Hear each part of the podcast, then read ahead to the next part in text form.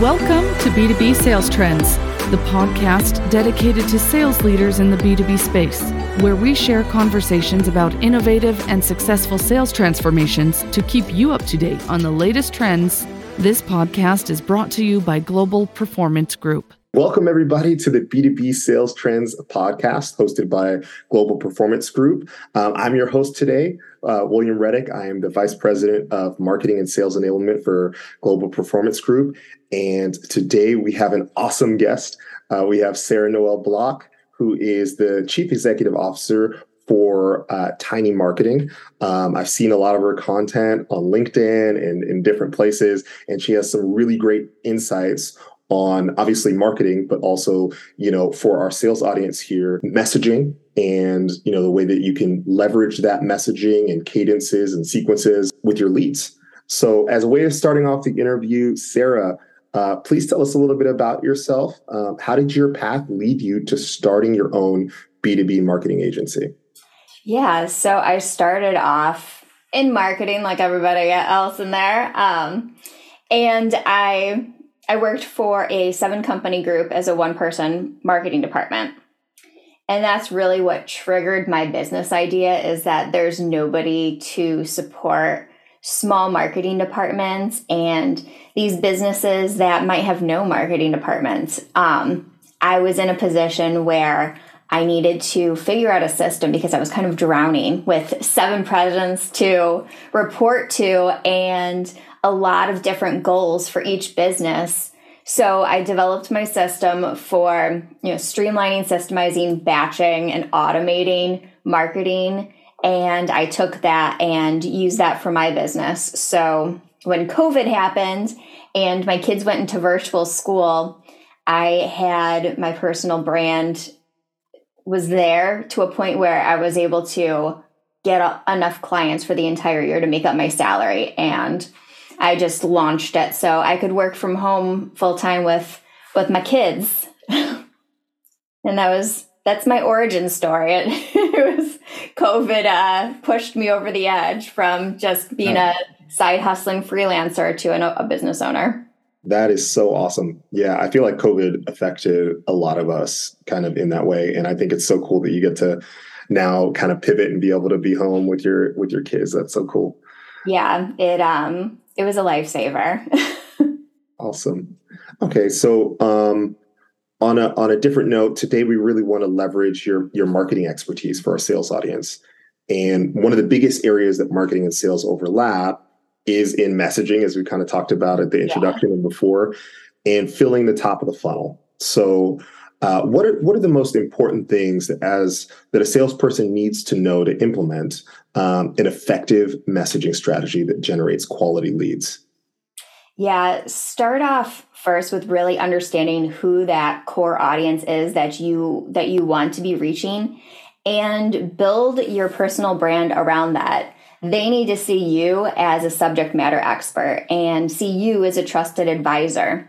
Start there, build your personal brand and become that person that they feel comfortable like, hey, if I go to his LinkedIn profile, he's going to teach me how to solve my problem. Become that person first and that's something that, like customer facing staff, like salespeople, it's so important. And you can really utilize the marketing department and team up with them to help you come up with those content strategies that, that make sense for that audience.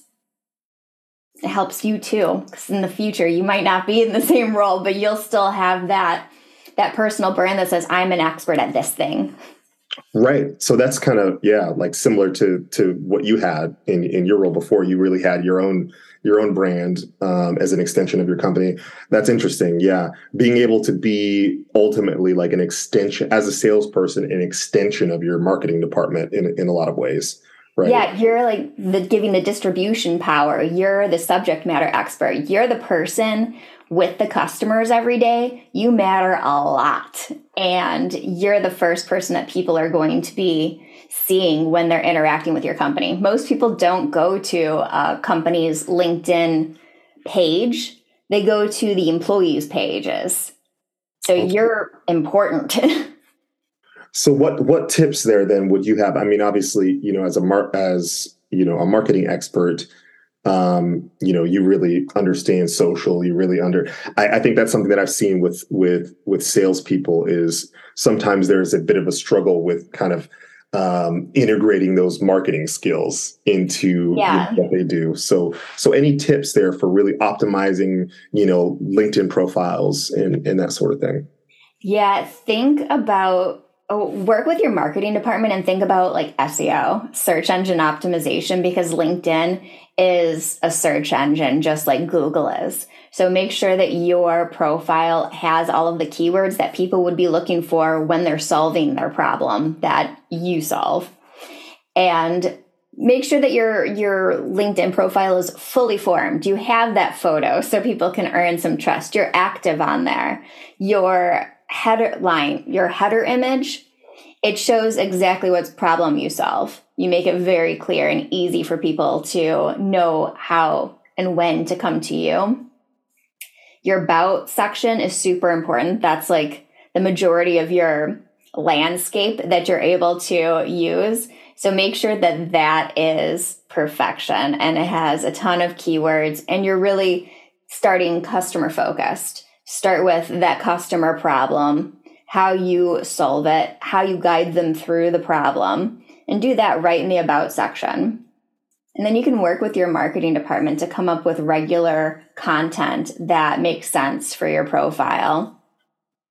Right. You might post at least once a week, so it shows that you're active. I was going to ask that. Other people. Yeah, yeah. So in terms of frequency of posting for the individual, so one one kind of um, one kind of thought that that I've had as the marketer for Global Performance Group, um, and and maybe a, a question for you here is, you know, a lot of times like we definitely encourage you know our team, especially our customer facing team, to repost um, mm-hmm. things from the company and, and, that sort of thing. Um, is that something what, what's kind of the balance there between having you know the individual salesperson's content going out there and kind of resharing uh, content from the company? Yeah, the algorithm definitely favors when you're creating your own content.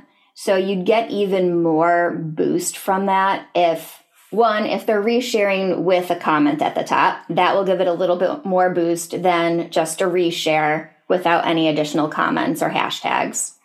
Um, it would give you even more LinkedIn real estate, more um, if you write your own posts or if your salespeople write your own posts. And um, comments go really far too. One of my clients, they, anytime we write a LinkedIn post on their company brand, they send the link to that LinkedIn post to all of their subject matter experts and salespeople, customer facing people within the company, and let them know about it so they can comment and like and reshare. Right. And that has a huge impact on it. Right. Yeah, definitely. That that makes a lot of sense. And then, you know, in terms of alignment with the with the company, um, that that was another thought that popped in my head as you're as you're kind of talking about that. Um, I know that sometimes there there are organizations that like want to make sure that you know salespeople are aligned with kind of the content that you know uh, marketing is putting out there and that sort of thing. What's what sorts of things do you do you recommend to make sure that that's not an issue for salespeople out there? Yeah i would say if you work with your marketing department on content themes that you should post within that that's a good direction to go. Because it doesn't put you in prison it doesn't tie right. you up with what the kind of content that you're able to create. And it it kind of stifles your creativity when you're put in this box. But if you have overall content themes that you are recommended to post within, I think that makes it a lot easier. It's parameters that you can stay within without having your creativity stifled. Got it. Yeah, I, I love that too because you know a lot of a lot of salespeople that I've worked with in the past do have like that you know that creativity aspect that they want to get out there you know yeah. maybe kind of like marketers a little bit at heart so um, i think that's really cool that you know give them content themes and then they can be creative within within that framework yeah i think the um, kind of the overarching theme for me as, as i'm listening to you is you know, as it relates, LinkedIn is a very, very powerful sales tool in the in the B two B space. Mm-hmm. Um, and to really, you know, generate what we're talking about today, that top of the funnel and nurturing leads, and what we're going to be talking about later. Um, but yeah, key theme: work with your work with your marketing team uh, to you know to make sure that your your content is on point and um, you know as, as much as you can. So I think that's that's really great and helpful. Yeah, they they are the experts in in their space so they can give you guidance right I, at least in my experience the salespeople i've worked with they didn't feel comfortable writing linkedin content right.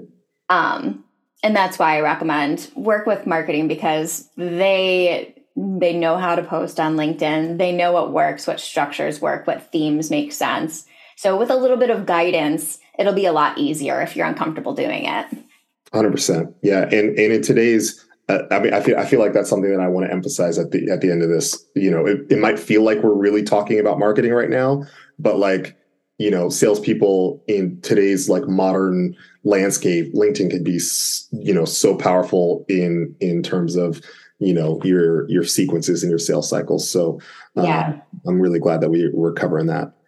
I would uh-huh. say most of the people I work with, I buy from, I've met them on LinkedIn first. Right, right. Yeah, that makes a lot of sense. Um, so let's talk about cold messaging sequences because that was one of the, the main things that we wanted to talk about today. So, um, and, and nurturing leads. Um, yeah. So once once you've gotten a um, a prospect's attention, um, what does that look like at, G- at GPG? We teach sales teams to deliver uh, to deliver tailored nuggets of value, um, and the nuggets of value are the intent there and the aim is to help control the sales process and move the customer to the right and logical close. Uh, but from a marketing perspective, from your perspective, Sarah, what are your best practices for uh, nurture sequences? Yeah, really personalize them whenever you can. When the nurture sequence is coming from sales as opposed to marketing, it's a whole different game. It's really personal, it feels more one on one, so it can't be generic like it would normally be from marketing.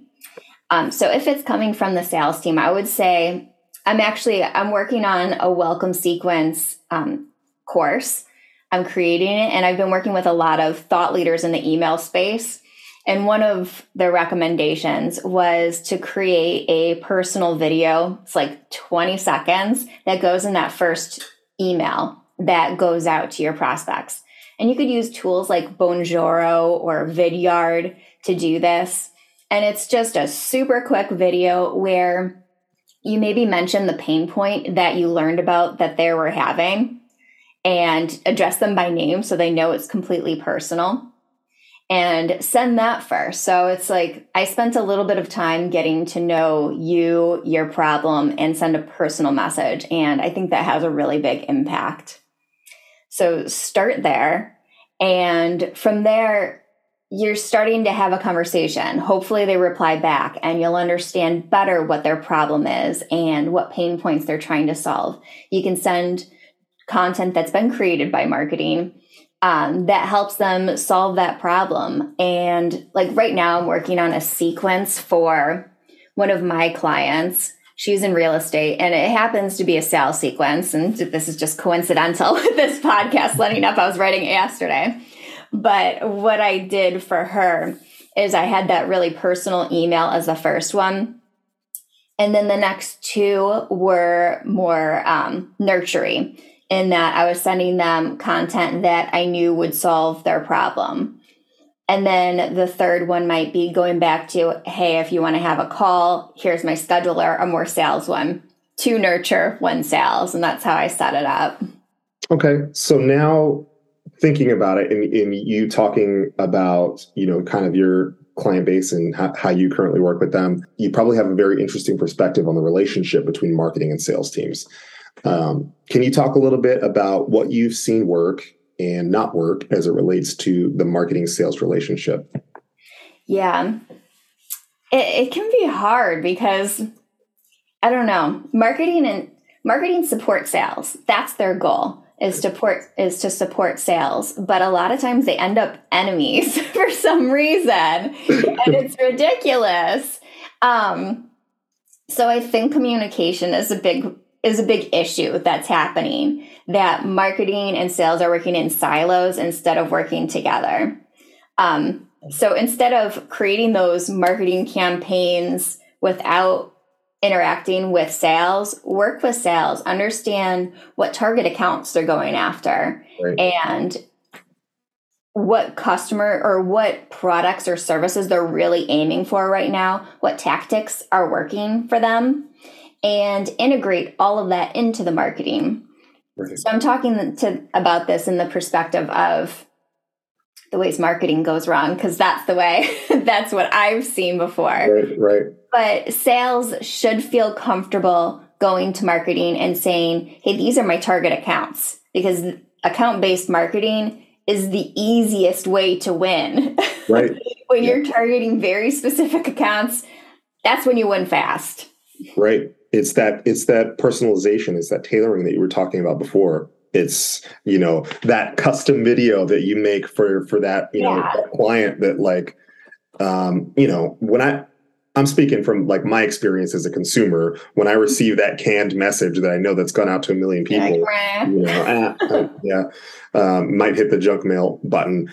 Um but you know when I get a very tailored, it actually just happened to me this morning, funnily. Like somebody sent me a message and was like, Hey, Will, I saw that blog post you wrote, and points five through seven were so, you know, poignant. Let's, uh, yeah, right. You, I could, I was like, Oh, you know, um, I, I, like that you looked at that. Um, yeah, sure. I, will take a meeting with you. Let's talk about that. Uh, the same thing happened to me yesterday. That's so funny. Someone, oh God, what did they talk about? Um, oh, about my podcast. They were asking me about my podcast because I'm um, I'm booking for season three, and she was interested in doing it. But she's also a product that I've been testing out. So you know that yeah. she was like, okay, let's hop on a call, talk about all the ways that this product can help you, and then we'll talk about the podcast. Very nice. Yep. Like, so yeah, get, yep. Look, getting that research in is so key, and then it, it, the way that you integrate your marketing. One actually, as we're talking about that, um, in the for me thinking about marketing and sales collaboration in the way like we, like we should be 100% supporting one another. And it's always so strange to me when it doesn't happen. And yeah. i've i've thought about the reasons why that that happens in some organizations. And i wanted to, to run an idea past you and see what you think. Let's so, hear it. it, it, it could it be um, in in some organizations because of like marketing and sales feel like almost like they have different objectives within those organizations? Like you know, um, in, in some cases, you know, marketing, um, they don't feel like they have the same um, tie into the end goal that that sales does. Do you know what I'm, do you know what I'm saying? I do know what you're yeah. saying, and that could certainly be the case because a lot of companies are set up where you can't tie revenue to marketing. Right. Like I work with some manufacturing companies, for example, where their end sales are happening through a distributor. And it's nearly impossible to be able to tie those distributor sales to what was the original marketing that, that led to it. It's right. really more about brand awareness at that point, And that's super hard to rationalize and test and report on. So in those cases, yeah, it's really hard. But in the end, marketing is responsible for generating leads that are good that can be pushed to sales. So you do have the same objectives. It's just your benchmarks, like marketing's benchmarks in those particular situations are hard to report on. So they have to go with fluffier things like um, website traffic, conversions on landing pages that can't be tied to the actual sales. And it sucks, but that's what your beat, like your performance is being based off of. So right. you do end up having different goals, even though you have the same goals. And, and, it makes me think way. like do you do you think in order to like if you're struggling with that issue with that marketing sales collaboration because a lot of what we're talking about today is kind of breaking down that wall a little bit and having more of that collaboration between marketing and sales in order to fill the top of the funnel more effectively. Um, is it, you know, kind of looking at those, you know, keep those KPIs that you know you have for marketing in particular and you know maybe tying it in more to as much as you can to the end result instead of looking at those fluffy things like you're saying website yeah. and being that hey that's your benchmark for success. How about our benchmark for success is you know ultimately how you know deals closed and that sort of thing. I, I it's just a, a thought you know? In so what makes it so hard is like if you're if the marketing's bonuses for example marketing staff's bonuses are tied to revenue and there's no way to actually tie marketing activities to revenue because they're they're 3 degrees apart like right. in the process like with manufacturing and a distributor actually selling it. Then marketing's going to be like well that can't be my benchmark because my bonus can't be tied to something we can't measure Right. So that's the problem there. But it's I out would, of my control. Like, yeah, it's out of my how I've always because I worked for an agency before, and I always like I would always hear that you know from you know from some of the you know account managers and, and strategists. It was like, okay, once we finish this, you know, this piece, it's out of my control. It's on the sales team now to be able to close those, you know, to close those opportunities. Yeah. Yeah, I think that in those situations, like SaaS, for example, it's a lot easier to measure ma- marketing activities right. to sales because it's all digital. Right. But if we're talking about some something where you're creating the product and then a third party is selling it and it's hard to do, I would say account based marketing makes the most sense for that type of marketing because you can measure that and you can tie it to both sales and marketing goals. You need to rethink the way you market. Definitely. Okay. All right, I'm, I'm going to keep thinking on that um, and see what I can come up with one of these days. Okay. Um, so another thing that we talked about, and this is from a conversation that we had, I think when we first talked a couple weeks ago, um, we were talking about the you know the power of sales enablement hubs um, mm-hmm. and, and, how that can impact uh, personalized messaging. Um, can you talk a little bit about the sales enablement hubs and, and, and personalized messaging and, and, how and your vision for how um, how that's a best practice? Yeah, yeah. I've worked with a lot of companies that create sales enablement hubs, and it's because I'm in content marketing. So I'm creating all of those pieces that go in those hubs.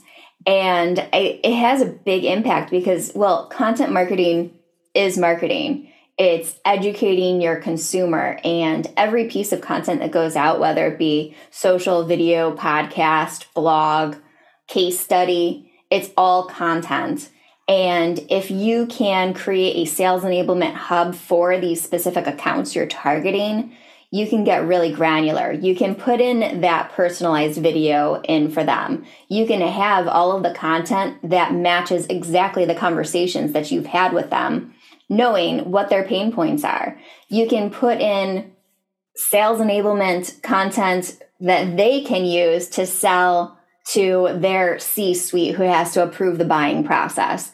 Put it all within that hub, make it easy for them to say yes to you and push it forward within their organization so they can actually close that deal and you win.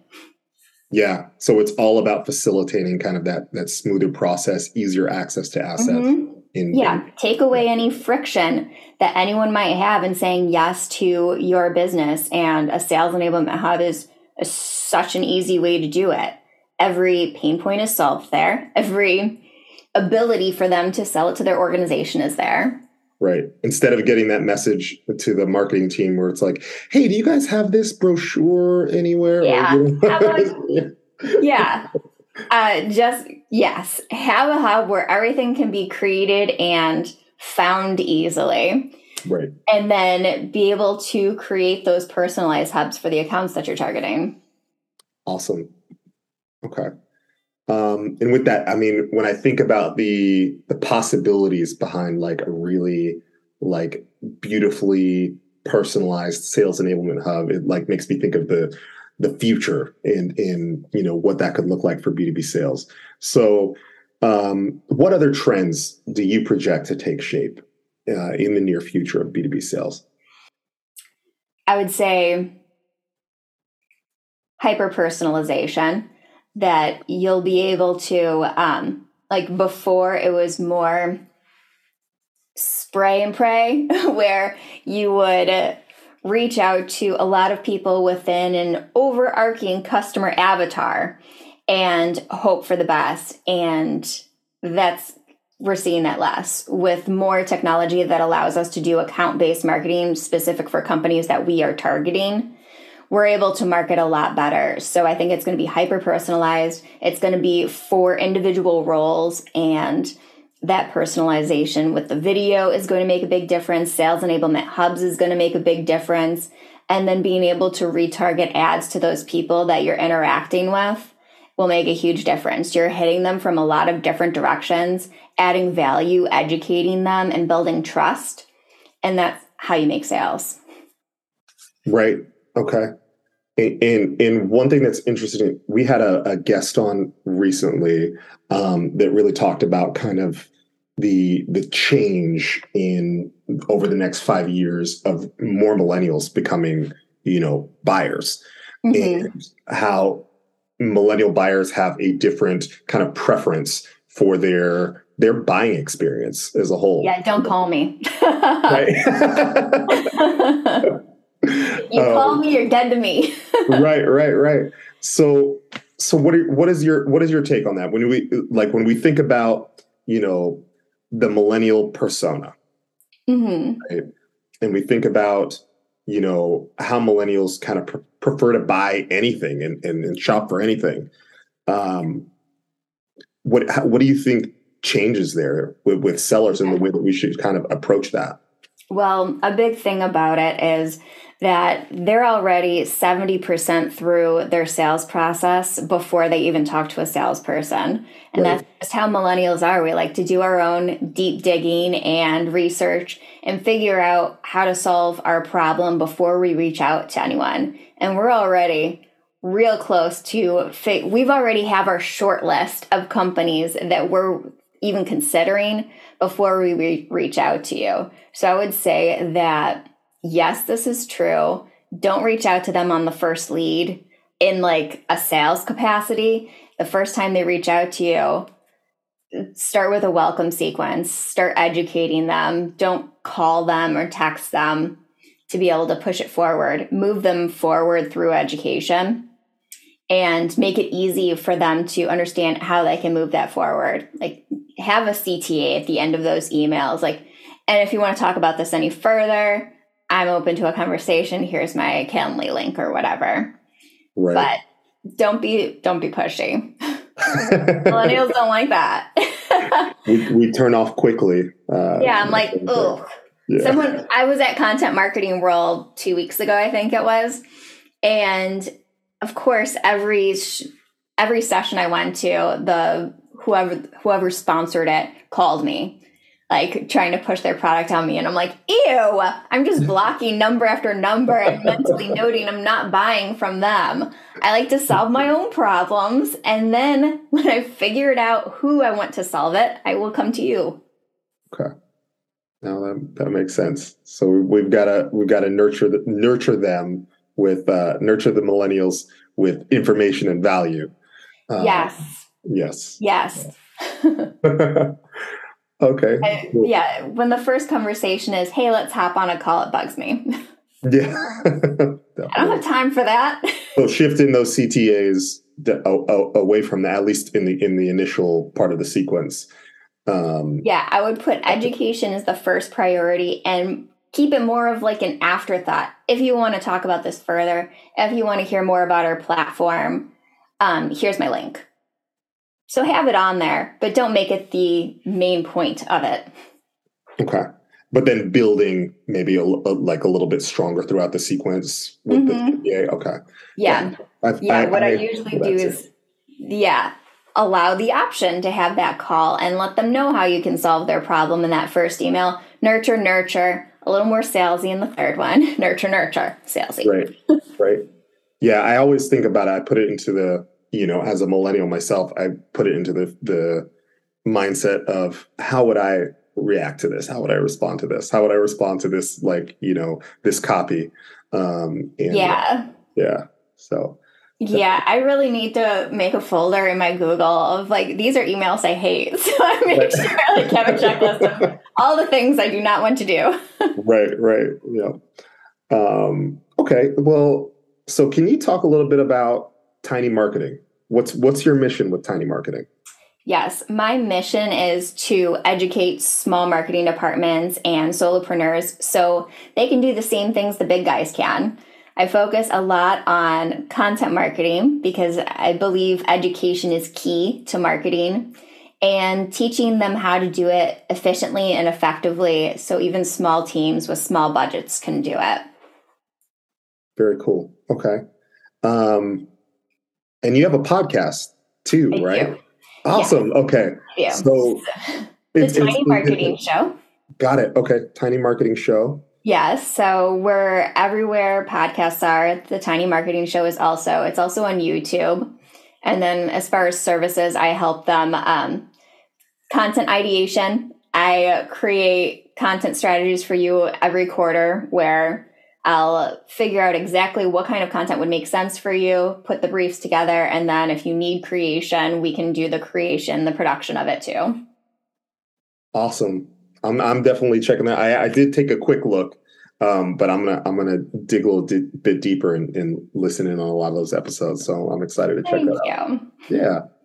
Well, um, thanks again, Sarah, for being uh, a guest here on our podcast uh, the B2B Sales Trends podcast. I think your, uh, you know, all of your insights on, gosh, how salespeople could leverage LinkedIn uh, better and, and, use their profile, work with their marketing teams, sales enablement, content hubs, and partnership notes on personalization. Yeah, you. Um, I think all of those things are so powerful for, you know, um, salespeople and filling that top of the funnel and, and nurturing leads. So thank you so much. You're welcome. I was happy happy to be here. Awesome. And thanks again also to all of you listeners out there. Thanks for tuning in to the B2B Sales Trends podcast. Until next time, happy selling.